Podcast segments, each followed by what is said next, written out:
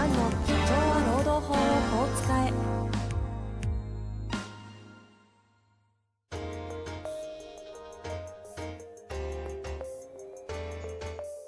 法律の下で展開されるビジネスの世界。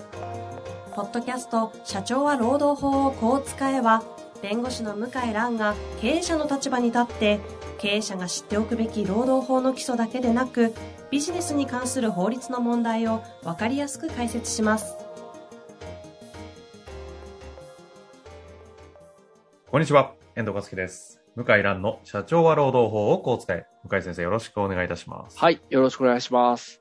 さて、今日も行きたいと思いますが、はい今日はですね、ちょっと質問が結構長いんで、早速紹介させてください。はい。服飾資材卸業のセールスの方からご質問いただいておりますね。行きたいと思います。えー向井さん、遠藤さん、いつも大変勉強させていただいております。ありがとうございます。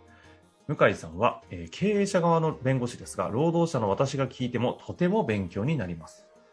また、単に法の解釈だけではなく、経営者と労働者の感情も考えた意見に、労働者の気持ちを代弁していただきありがとうございます。という気持ちで拝聴しております。また、遠藤さんの低音で輪郭のあるイケボに癒されております。さて、今回の質問ですが、残業代請求の弁護士選びについて質問をさせてくださいということで、本文いきたいと思います。私は今の会社に8年近く勤めていますが、残業代が支払われたことは一度もありません。入社の際に残業代は営業手当5000円に含まれていると説明を受け、今までそれが普通だと思って過ごしてきました。しかし、数ヶ月前に友人との飲み会でその話をすると、ドン引きされ、今時そこまでちゃんとブラックな会社って珍しいねと笑われてしまいました。その後このポッドキャストと出会い、世間はそこまでホワイト化しているのかと浦島太郎気分でした。そしてこの度転職を決意するとともに、退職後に未払い残業代請求をしようと考えております。労働問題弁護士ナビというサイトがあるんですかね。などで弁護士を探しておりますが、弁護士事務所の数が多すぎて何を基準に選んだ良いかが悩んでおります。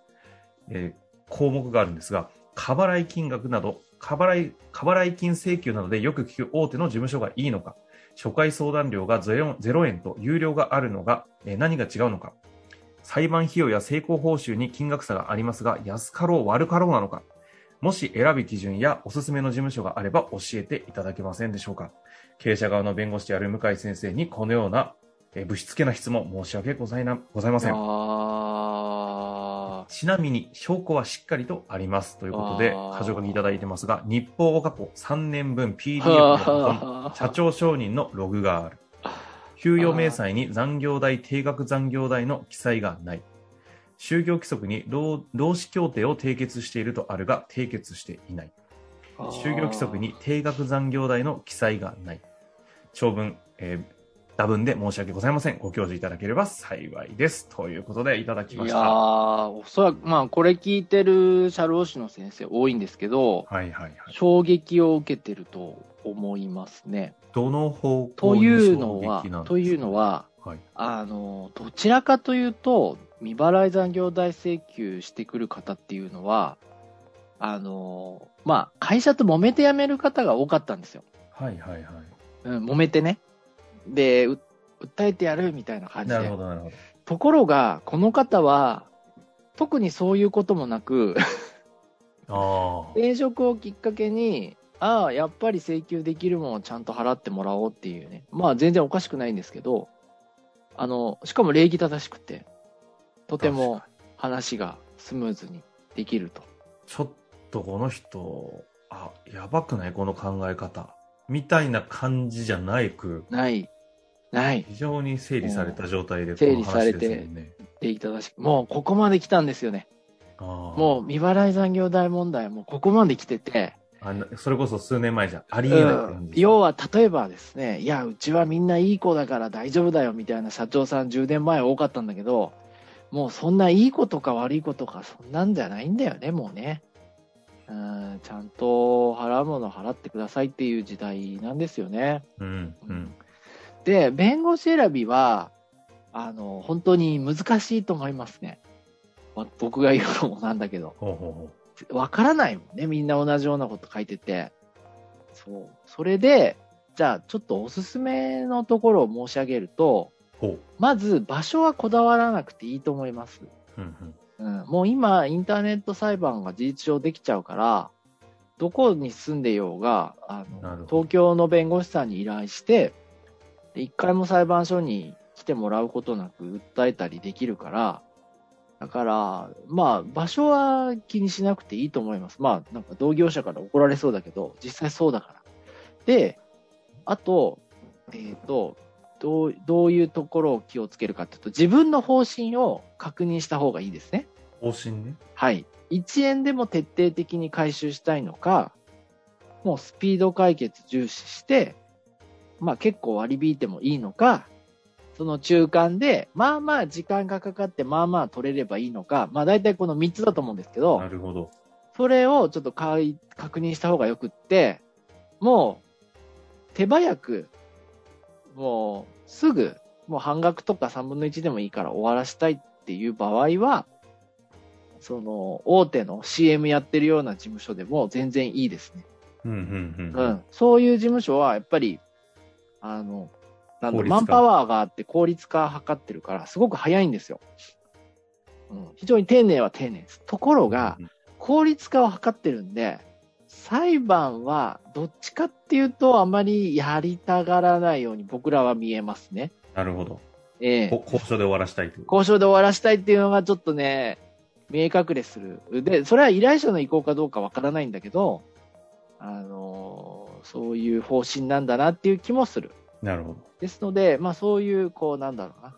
あの全国展開して CM やってるような事務所おはそういう場合はいいと思います。で、徹底的にやりたいっていう場合、1年、2年かかってもって場合は、あのーえー日本労働弁護団で検索して、日本労働弁護団自由放送団で検索すると、まあ、そういう専門にやってる事務所が見つかりますから、うん。日本労働弁護団自由放送団。まあそういう先生方は真面目なんで、もう徹底的に争ってくれる先生が多いです。はい。で、中間。まあまあの時間でまあまあ取れればいいって場合は、未払い残業代専門法律事務所ってあるんですよ。さ、検索すると出てくる。今、そういう昔の過払い金みたいな時代なんですね。そう。で、あの、一見するとわかんないんだけど、例えば、未払い残業代この事務所強そうだなと思ったら、その事務所の弁護士とかその事務所の名前で、なんいっぱい検索するんですよ。交通事故とか離婚とかで。うんうんそうすると、いろいろやってる事務所は、離婚サイトも交通事故サイトも持ってるから、あの、もう、あ、他もやってんだってわかんだけど、未払い残業代だけやってる事務所は出てこないんですよ、他が。それしかやってないから。うん。うんうんそうすると、あ、この事務所って、あ、専門でやってんだなってわかるから、で、そういう事務所は、うちも何件か当たってるけど、やっぱりノウハウも溜まってるし、いいまあなんだろうな、徹底的にやるときとそうじゃないとき、どちらも使い分けることができますね。うん。うん。まあ手強いですよ。僕らからしたらね。やっぱり、あの、僕らの仕事は、もう本当件数こなせばこなすほど、当然、あの、スピードも速くなるし、間違いも減るし、いろんなこと気づくから、まあそういう事務所は手強いですよね。うんうん。うん。ということで、あの、3つ自分の方針決めて、で、法律事務所を選んでいただければなと思います。はい。改めて3つ言うと、はい。徹底的にやりたいときは、自由放送団、うん日本労働弁護団の事務所を探して、うんああ、私に合いそうだなっていう事務所なり、弁護士さんに連絡する。で、えー、まあ、スピード解決。もう、金額もまあまあ、もう安くていいやという場合は全国展開の事務所。で、あの、まあまあの時間でまあまあの結果、あー欲しいなって場合は、未払い残業代専門法律事務所。なるほっていうふうに使い分ければいいのではなかろうかと。ど。なるほどですね。はい。い。やー、でもこれすごい衝撃的な質問ですよ。時代が変わったって思います。ちょっとね、年齢はちょっと私申し上げませんけど、あー、なるほどなっていう感じですね。あの、年齢から言っても、あー、そういう考え方しますよねっていう感じですね。なあうんね。まあ、リスナーのね、かこの方の年齢言っても、あの言ってもいいんですかね？はい、いただいている情報なんでね、あの、30半ば。半ば。なんですよねうん。だからな、30半ばってことは、氷河期世代ではないけども、おー逆に氷河2000、大卒で言うなら2007年、8年。うん。だリーマンショックの直前だから、直前ですね。だから就職した後大変だったんですね。でしょう、ね。おそらく。ううんん。もしくはまあ、引率だったり1年浪人とか留年してると、リーマンショックに思いっきり被ってるかもしれないですね。確かうん。だから、まあ、やっぱりずっと働いてきて疑問に思わなかったけど、おかしいんじゃないかっていう。に。うん。いやーだからお友達の会社はちゃんと営業職であっても残業代払ってるんでしょうね。